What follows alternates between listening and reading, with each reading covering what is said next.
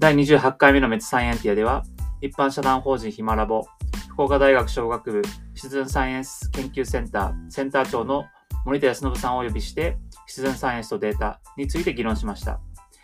第1回目は森田康信さんのご経歴をご紹介し、シチズンサイエンスの取り組みについて議論しました。特にヒマラボでは参加者が独自に研究テーマを決めて取り組む特徴があり、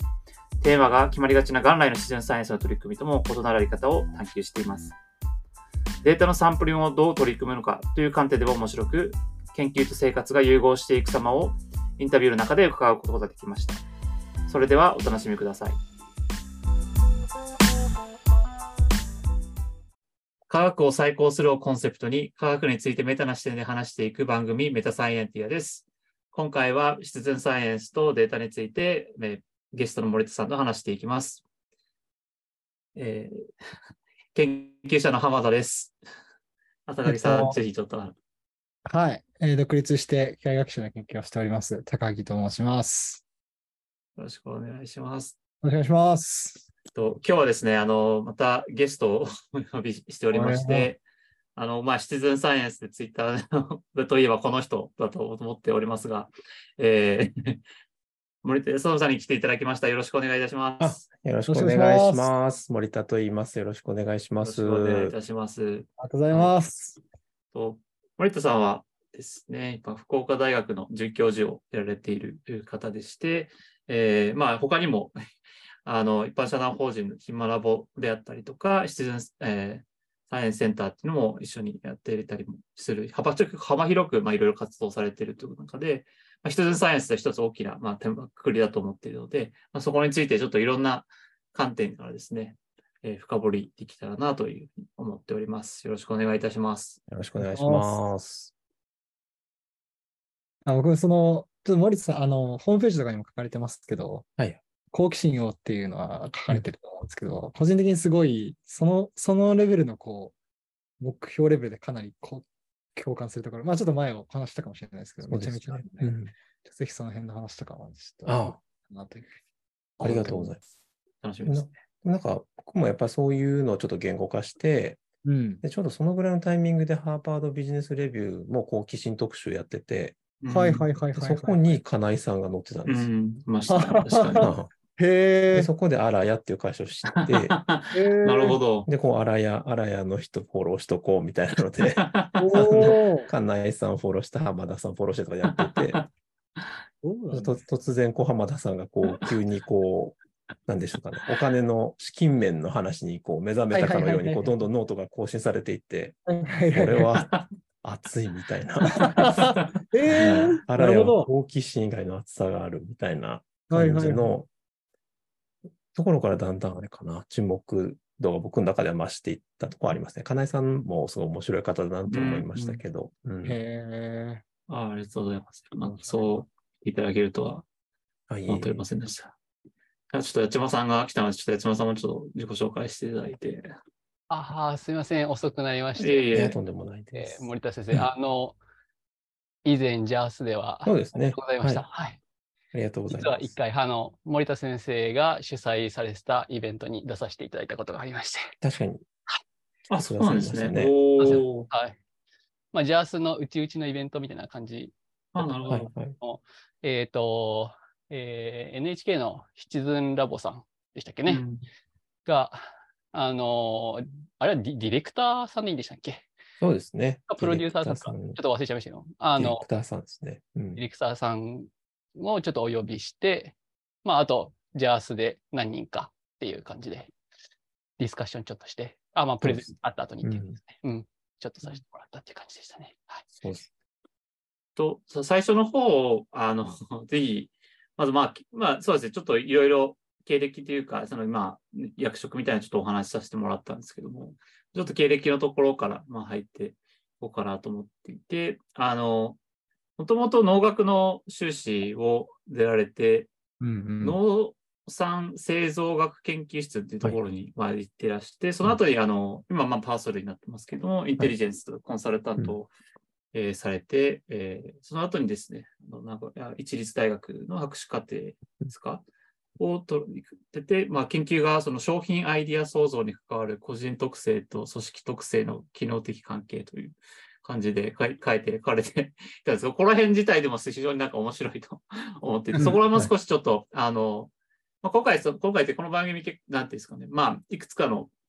30分ちょっとぐらいちょっと分けていったりするんで、まあ、ちょっと最初は経歴のところから、まあ、どういってそそのシティズンサイエンスであったりとか、まあ、そもそもコンサルやっていて、まあ、コンサルやるのも結構興味深いんですけども、あの、こういうマシティズンサイエンスに入っていたかってところもちょっと聞かせていただきたいなと思ってるんですけど。はい。はい。なんかどういう、はごめんなさい。なんかどういうその、あれ、あですか、その、まあ、修士出て、えー、まあ、修士や研究と、まあ、そういったコンサルやるっていうのはどういうきっかけとかあったんですかあ、そうですね。なかなか説明の多い人生になってしまったんですけれども、あの、えっ、ー、と、まあ、まず、あの、修士までは農学部で、えっ、ー、と、食品生物科学専攻になるんですね。で、うん、周りの友達なんかはやっぱり普通に食品会社の研究者だったりとかですね、それからまあ製薬会社で研究開発しているとか、えー、まあそのまんま、なんでしょうね、医学とか理学の方に、えー、ドクターとして進んでいく人とかもいっぱいいたんですけど、ちょうどあの、僕が就職するタイミングが2005年なんですけど、そのあたりがですね、いわゆるホリエモンさんとかですね、うん、あの、っていう人たちがこうバーッと出てきて、あの、企業とかベンチャーのこう第一世代みたいなところがあってですね、結構友達もそういうふうに、えー、法学部だけど会社作りましたみたいな子たちもいたり、まあ、周りで割と自分の学部とか専攻にとらわれないで進んでいくみたいな人とか、こうベンチャーにちょっとトライしたいなみたいな人が多かったタイミングだったんですね。から、まあ自分もあの研究職に一旦こだわらず、まあそういう面白いチャレンジができそうなところはどこかなっていうふうにいろいろ探していて、うん、で、まあ、広告代理店も受けてみたりだとか、まあ、普通の食品メーカーも受けてみたりだとかとかしながら、えー、そのインテリジェンスっていう会ベンチャーですね、当時の人材ベンチャーに行ってみたら、なんていうか、まあ、理系の人もこう転職したいし、理系の人の気持ちは理系しかわかんないと思うんだよね、みたいな話とかもされて、うん、で、えー、まあ確かになというふうに思いまして、で人材系もいいなと。で、でも別に人材ビジネスを強力に希望してたわけじゃないので、えー、なんか入ってから何ができそうかなみたいなことも考えていて、うん、えー、まあ、とりあえずこう自分が面白いなと思った研究の話とか、面白いなと思ったやってきたことなんかを話したときに、ああ、まあ、それは結構面白いねっていうふうにこう言ってもらえたので、うん、こう面白いっていう価値観さえ合ってれば、会社の中で面白いことを思いついたら、多分やらせてくれるんじゃないかという理由で、その会社をこう選んだと。なるほど。入って、こう、なんていうんですかね、あの、エンジニアとか、あ研究職の人とか、そういう人のこう転職支援なんかを主にやっていたというところがあります。まあ、同時にもちろん経営企画とか経理とか営業とか、そういう人たちもサポートはしてましたけれども、えー、そういった仕事に就いたと、えー、いうのがあります。面白いですね。なんかあの、はい、まあ、インテリジェンスって言ったら、まあ、言えば、あの、サイバーエンジンを作ったの、藤田そうですね、あのさんとかが、まあ、もともと入社して、でその後創業、サイバーエンジンと始めたっていう、経あの、経緯があって、うんうん、で、それ作ったなんかブームがまたなんかあの森津さん突き動かしたみたいな、まあ、ところもあるのかなっていう、って考えると、結構なんかその、まあ、またなんか、まあ、堀山が収監された後に、またちょっとなんか、あの、まあ、ロケットビジネスもそうですけど、なんかそれがなんか火つけてるところも少しあるのかなってしてるので、なんかそういう時代の波みたいなのがあったんだろうなってのは今聞いて、そうですね。すね。うん、なんか就職氷河期もまだちょっと残ってるぐらいの時期で、うん、そのタイミングでこう、なんていうんですかね、あの、普通に就職してもやや枠も狭いし、うん、なんかこう思い切ったことやろうみたいな人も割と増えてるタイミングかなっていう感じはしましたね、その時はですね。はい。そうで、ちょちょっとだけまだ、なんていうんですかね、あの、えー、リーマンショックの前だったりするので、そうです、ちょっとずつ回復してるところもあるって感じなんですかね。それもちょっと後々関わってくるんですけど、そうですか。リーマンショックも、はい、面白いですね。非常にいいポイントで。でこうでキャリアカウンセラーになったんですね、僕。はい。で、まあ、ずっと毎日毎日、仕事辞めたいって話を聞くんですよ。で、なるほど。なるほど、みたいな。で、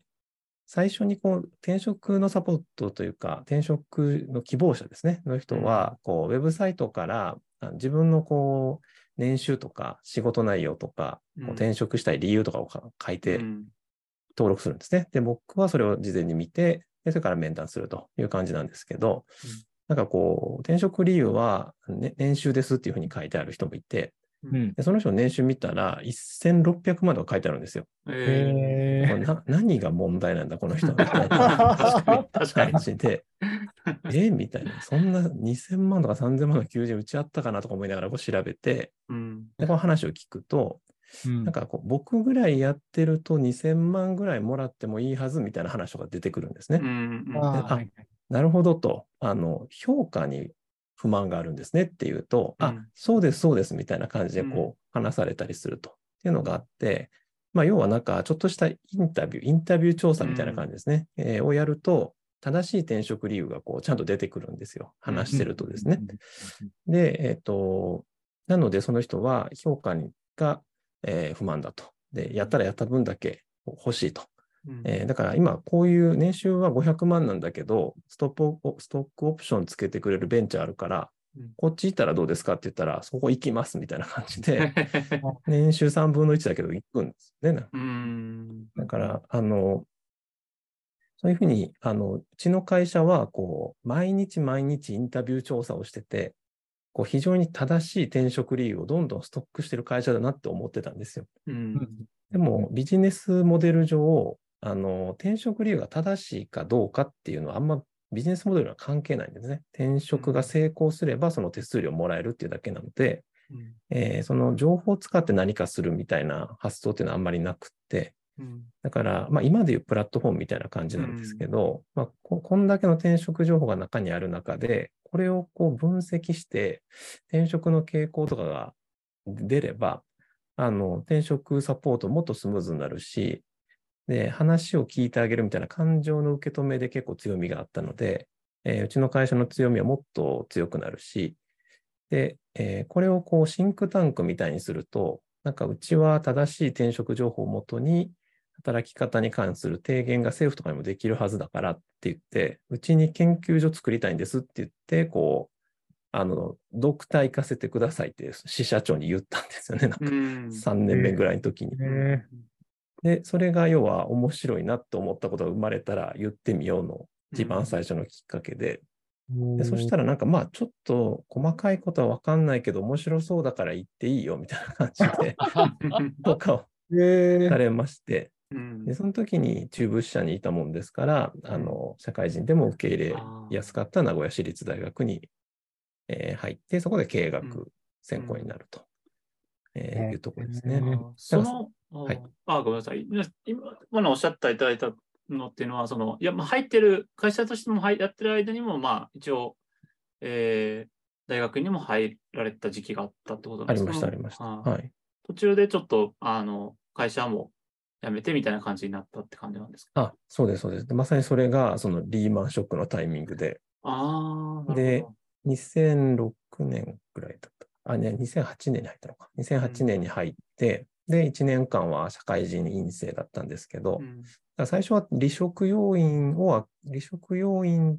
ですかね、のところ、うん転職要因みたいなところを分析しますみたいな感じで、ずっとそういう先行研究とかも読んで、うんまあ、それで組織と個人の関係性かなっていうものを分析していきますみたいな話でやってたんですけど、リーマンショックが起きて、あの、会社からも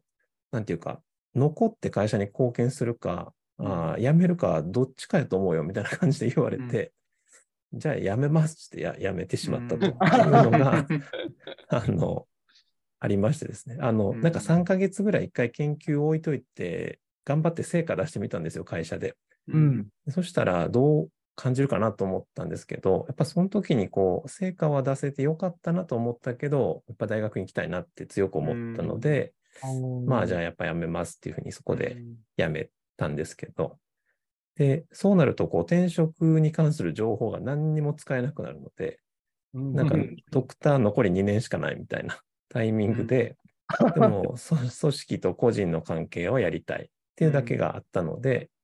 じゃあ、ちょうどそのタイミング、iPhone とか出たタイミングで、うん。で、周りの先生とかにも相談してたときに、えーまあ、日本企業は、まあ、要は結構技術的にはトップまで来てしまったけども、あの、いいアイデアとか、いいコンセプトっていうのがやっぱりうまく出せてないというのがあるので、えー今の日本企業は、まあ、そのコンセプトとかアイデア出すのに、どういう個人の特性がそこに生かされてて、えーそれをこう後押しする組織の特性というのは何なのかっていうのを現状明らかにしてみたらみたいなのを、まあ、そういう相談をしてですね、まあ、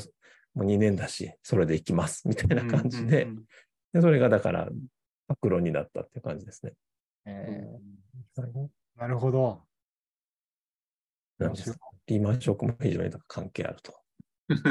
いう感じです。なるほど。いや、なんかまあ、非常にああの機会は、まあ、いろんな人に多分影響を与えた時期だと思うので、コンサルの方とかやっぱり、だいぶやめたみたいな話をそうですね。聞くのうんで、まあ、あれとやっぱり、あの3年後のやっぱり、あの、東北のやっぱあの大地震とかっていうのが、うん。それぞれなんか大きな影響があったのかなとは思ってるんですけども、その、まあ、すそうですね、なんかその、えっ、と、PhD 取られた後に、えー確か、なんかから講師とかもしつつ、その途中で、まあ、あの、えー、福岡大学に行かれるっていう感じだったかなと思うんですけど、あの、ヒマラボを作られたのは、えーっと、行ってからでしたっけ？そうですね。はい。大学に行かれてから。でその間、その前から、まあ、ちょっとこういうのやりたいな、みたいなのあったんですかね？えっ、と、そういう点で言うと、えっ、とですね、2017年ですね、にうん福岡大学に移ってきて、うん。でその12月にヒマラボっていうのを始めるんですけれども、ちょうどなんかその辺がこう子供とかも、うんえー生まれてきたタイミングで、うんまあだいぶちょっと2歳、3歳ぐらいかな、になってきた時に、えーまあ始めたというところがあって、で、それは、なんかそこで初めてなんかこう、うん、まあ子供がどんな社会を生きていくといいかな、みたいなところをやっぱり考えるようになってですね、うん。人生で初めて社会について考えるみたいな ところがあり、で、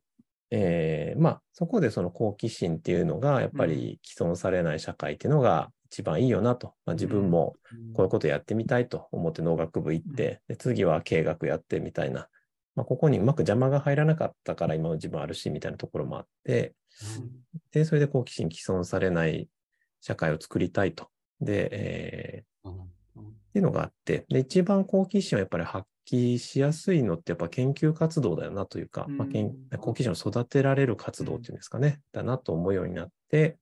えーじゃあ、暇な時間に研究しようみたいな感じで、えー、暇ラボっていう名前にして、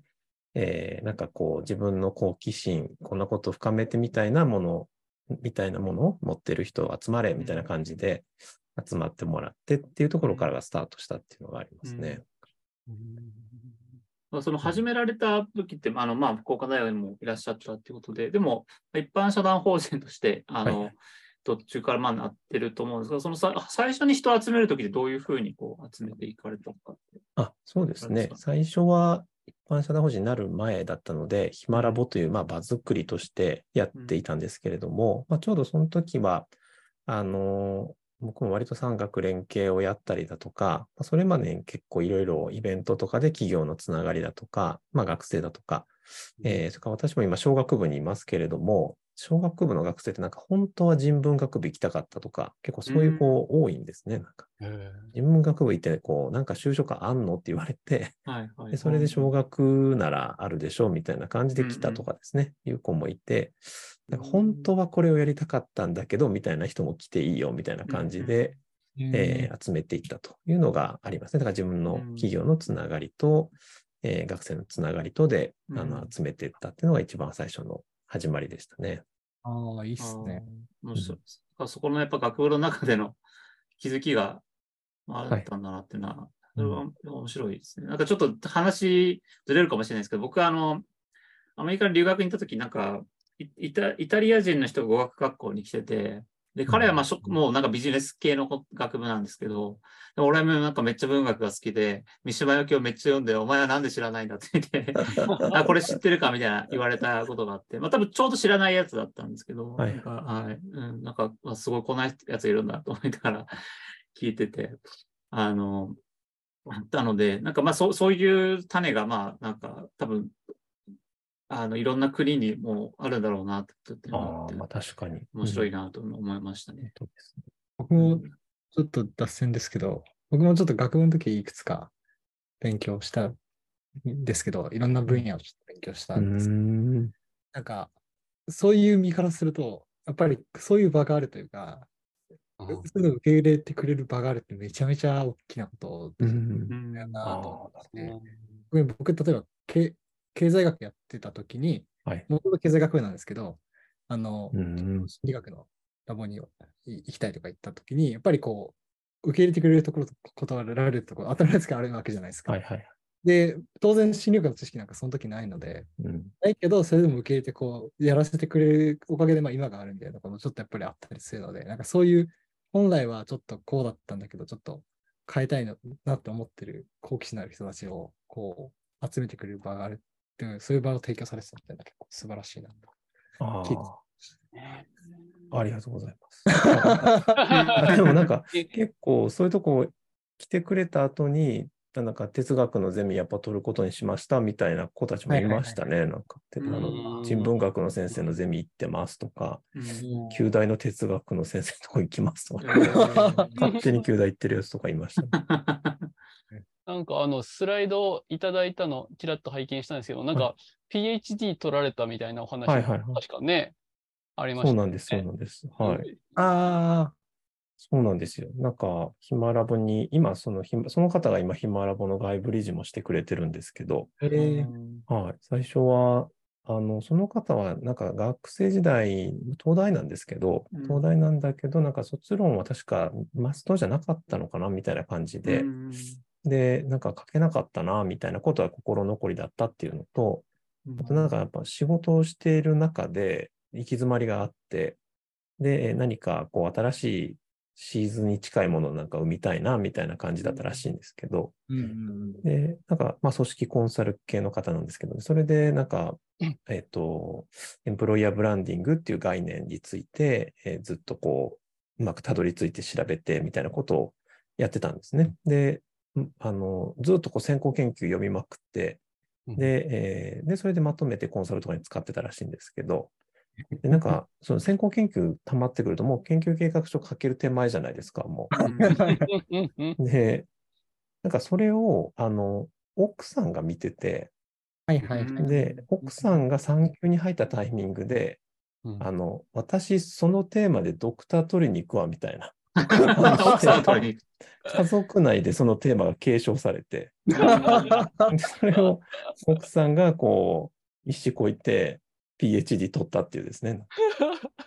のが、だからなんか最初 趣味とか好きなものとか、なんか必要性に応じたもので調べてっていいですよっていうのが一応ヒマラボだったんですけど、うん、で何回かに1回アウトプットしてくれれば、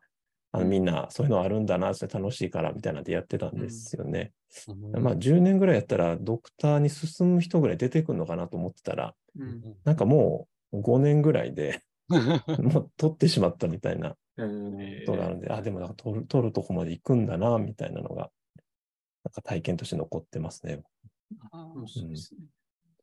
なんかこれこれぐらいの、まあもうアウトプット5年で出るっていうのはなんか結構すごいなと思ってるんですけど、なんかどういうふうにその、うん。まマネ、マネジメントって言ったらあれですけども、うん、その、はい、なんていうんですかね、人を集めてどういう話をするとかって、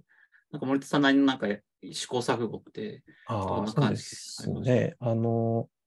多分僕の経験もあると思うんですけど、うん、あの、名古屋市立大学出て、最初に入ったのが、先々女学院短期大学という女子短大なんですね。うん、で、その次が九州産業大学で、副大でみたいな。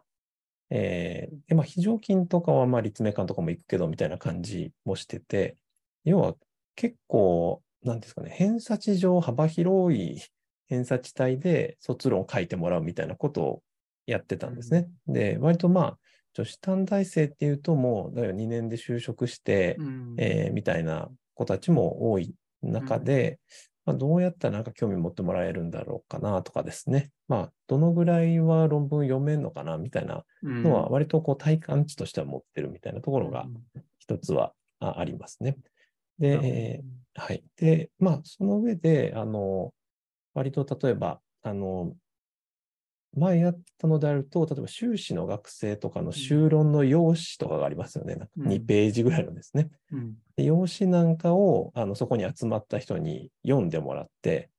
で、わけがわかんないと思うけど、まず読んでくださいみたいな。うんで、こう、お互いにどんな内容が書いてそうかみたいなことをディスカッションしてもらって、うんで多分こんな感じみたいなのをこう書いてもらったりすると。で、でここは、今度はそこにご本人登場みたいな感じで、その修士の学生を読んで、あ。で、で自分の研究発表してもらうんですね。うん。でそうすると、あ、大体合ってるわみたいなは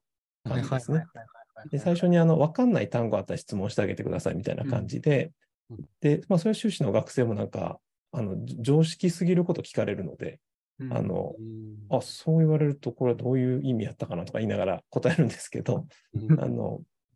まあ、そういうことやりながら、うん。で、だから単語の意味さえ分かれば、論文っていうのは構造が決まってるから、うん。あある程度中身は分かるし、自分たちもこれで合ってんのかなって半信半疑で読んでるけど、あ、これで大体いいんだみたいなのもうん。分かってくるというふうになると、ちょっとずつその論文へのハードルが下がったり、うん。えーなんかこう、すごく極端な言い方ですけど、その、さっきの PhD 継がれた人とかは、その紙の本はほとんどが無駄なこと書いてあるんじゃないかみたいな感じの、例えば論文では極めてこう、最も必要かつ有用なことが論理的に書かれてるので、うん。これを読むのがすごく有用じゃんみたいな感じに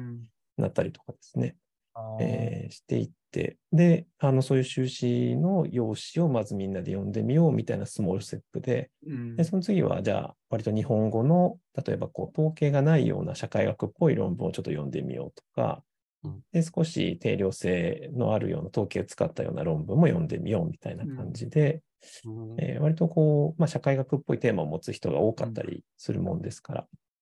まあ、そういうものを読んで、少しずつ、慣れていってもらうっていうんですかね。うん。ということはやったりしてましたね。それはまあオンラインでもできるので、うんあの、コロナ禍でもちょこちょこやったりもしてましたね。それはどれくらいの頻度でって感じ ?1 週間1回ぐらいって感じ？あ、いや、まあもっと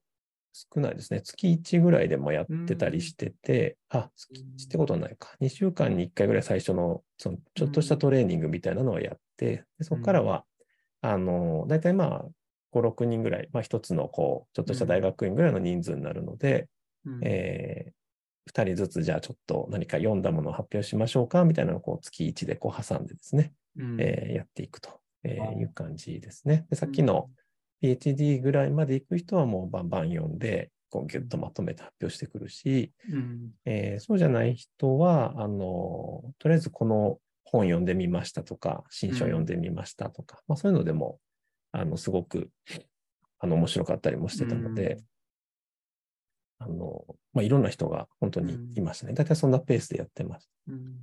一回どどれくらいな長さ的には？ああ、長さでもにやっぱ2、3時間やりますね、1回やると。うんこうどんどんこうみんなが質問とかしたり、うんディスカッションしたりとか、うんまあ、するんですよね。なんかこ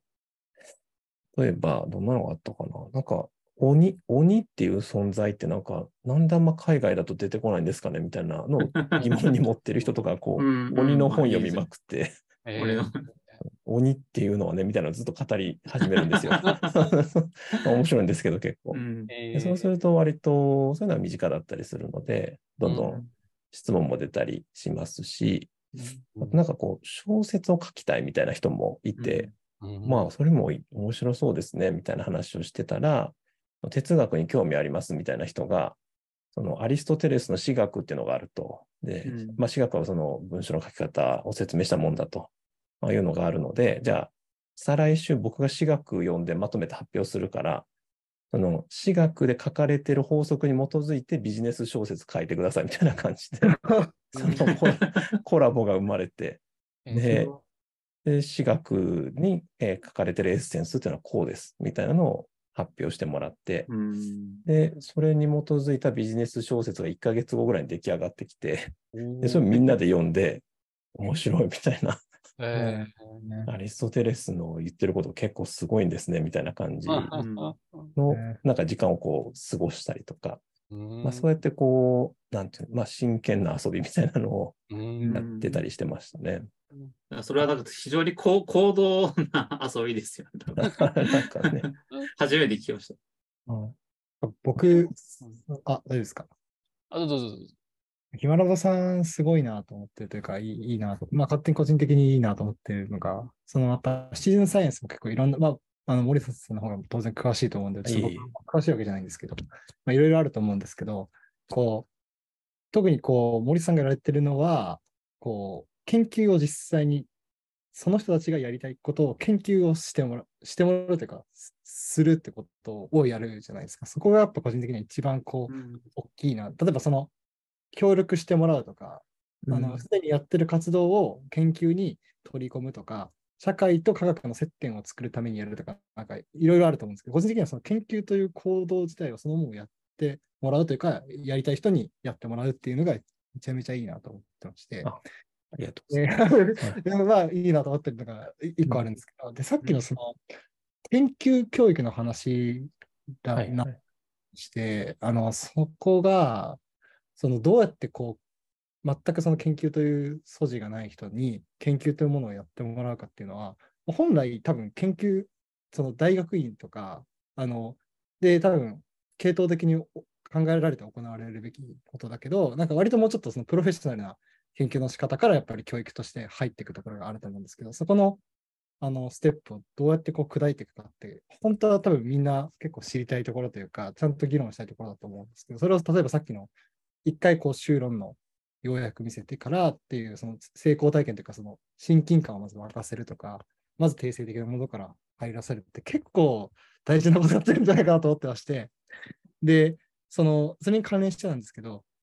その大学、その、僕のちょうど知り合いで、えっと、教育系のビジネス、あの、お仕事やってる方がいるんですけど、ちょうどその高校でなんか探究の時間というのが新しく始まるみたいなことを言っていて、で、その、まあ、よく言われる話ですけど、あんまりこう、研究というものが始まるのは大学院からで、大学まで別に研究というものがその、え体系的にあの導入されるわけじゃないけど、そういう実際にこう、自分が知りたいことを探求していくための、こう、やり方とか、そういうのを学ぶことって、こう、すっぽり抜け落ちているよね、みたいな。ここをちょっとちゃんと、つないでいきたいよねってモチベーションがちょっとあるらしくてですね。あそれをー高校で今、新しく導入しようっってしてるんだけど、じゃどうやったらいいのっていうのが、ちょっと今結構も話題になってるらしいんですよ。問題になってるらしくて。で、そういうところとかにすごいなんか生きてくる話、まさにそういうことなんじゃないかな、ちょっと聞いてて。すみません、長くなりましたけど、思いました。ああ、いえ。でもそれは確かにそうかもですね。僕もまあ直接高校生と何かをやったわけではないんですけれども、あの割とこうさっきもお話ししたように、こう PhD レベルまでできそうな人っていうのは、あのどんどん先行研究もまとめるの上手だし、あの、いわゆるこう研究がちょっと問いが深まっていくみたいな進んでるなっていう感じもありますし、でもそうじゃない人も本読んでまとめるっていうですね。で、あの、ヒマラボはなんか3つの R っていうのをすごく大事にしてて、それはあの、リサーチ、リフレクト、リリースっていうふうに呼んでるんですけれども、3つのリっていうふうに呼んでるんですけど、で、それはあの、なんか、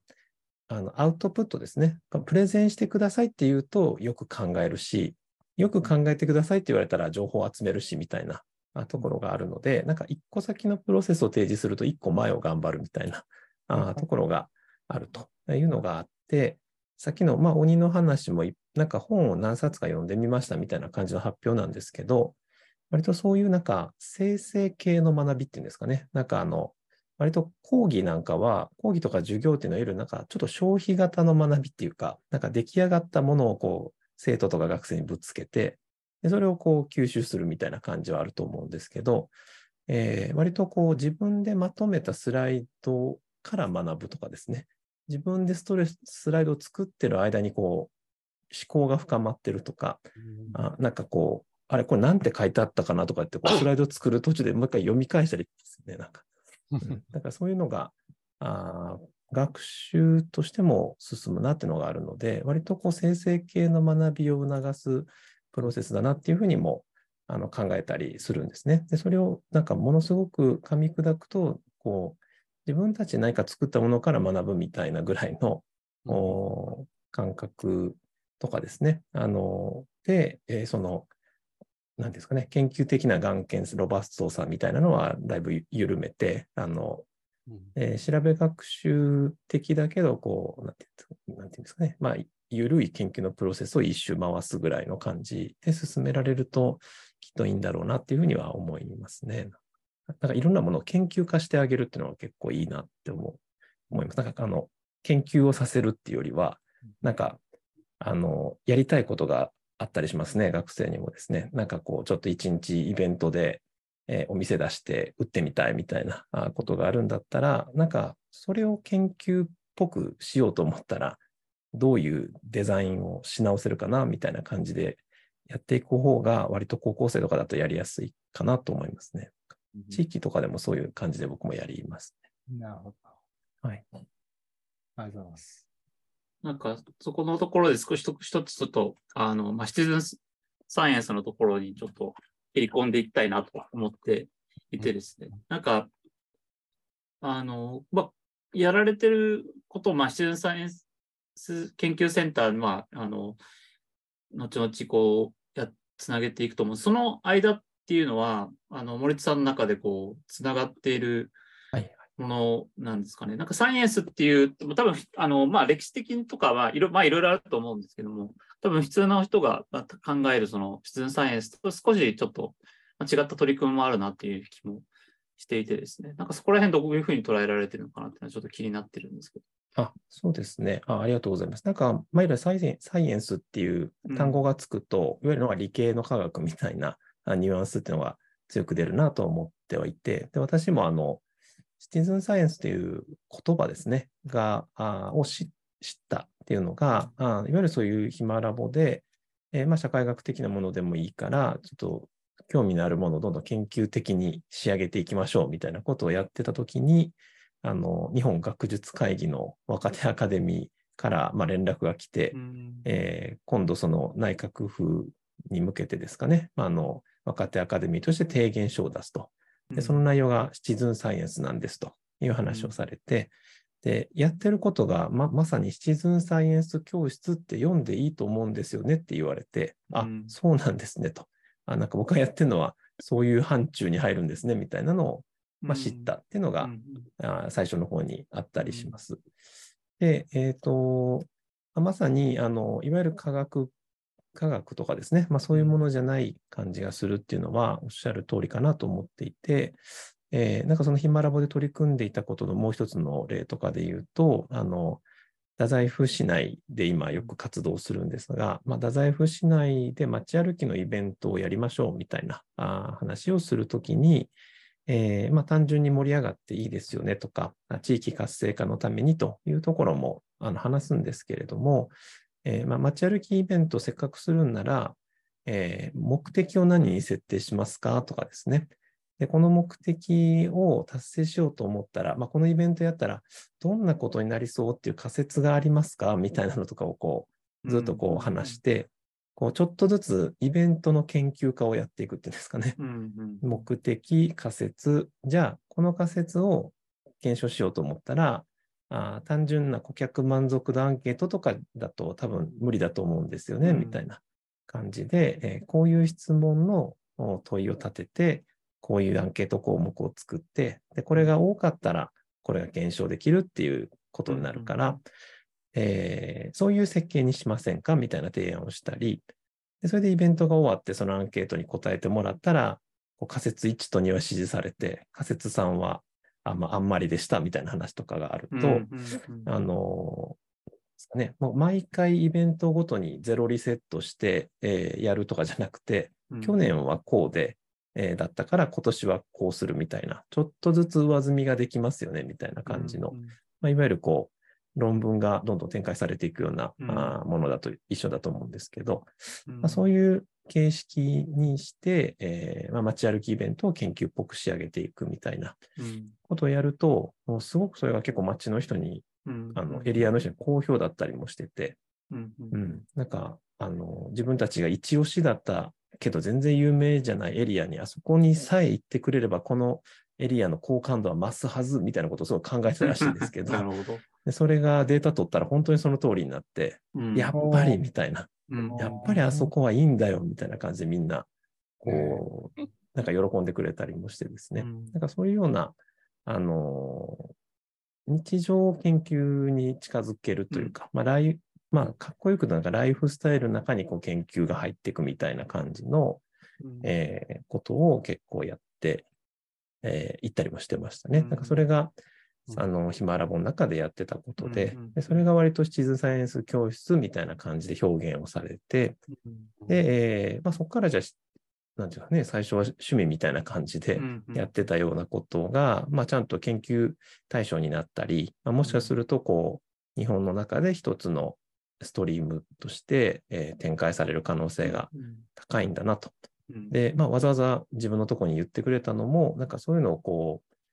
研究者じゃないような立場でもやってる人っていうのがあんまりいなかったっていうのもあるので、うんこれはなんか、まあ、もしかしたら何何かそういう大きな旗を立てる、立てて、えー自分がそういう分野の人だというふうに言えるタイミングも来たのかもしれないなと思って、うんシチズンサイエンス研究センターっていうのをじゃあ作りますっていうふうにお言ったのがそのタイミングってとこでしたね。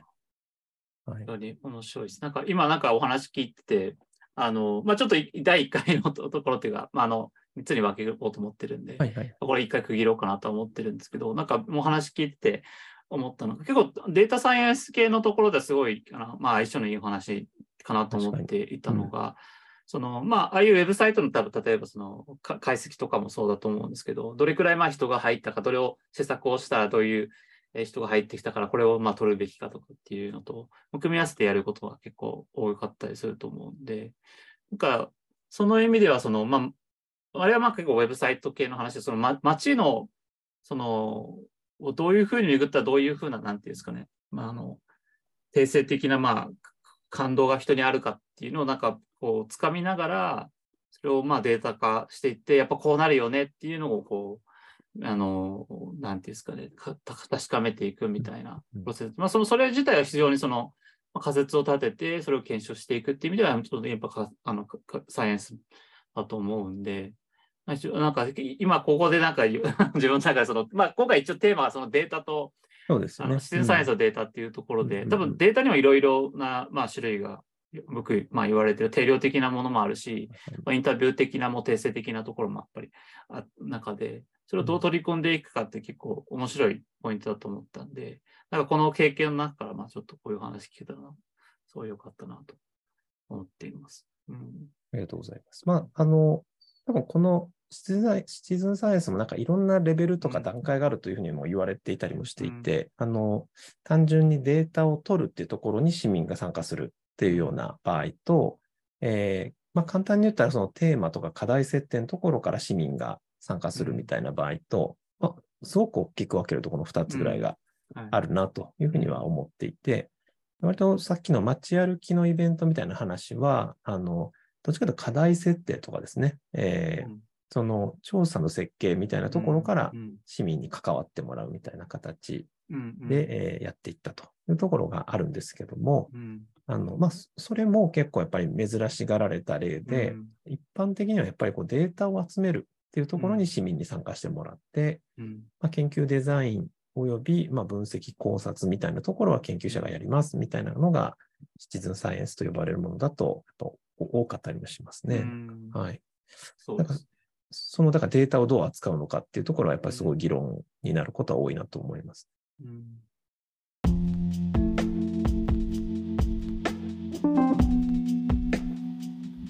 今回も聞いていただきありがとうございました。気になった方はメタサイエンティアのフォローをお願いします。Twitter もやっているので、アットマーク、メタアンダーバーサイエンティアをチェックしてみてください。それでは次回またお会いしましょう。さようなら。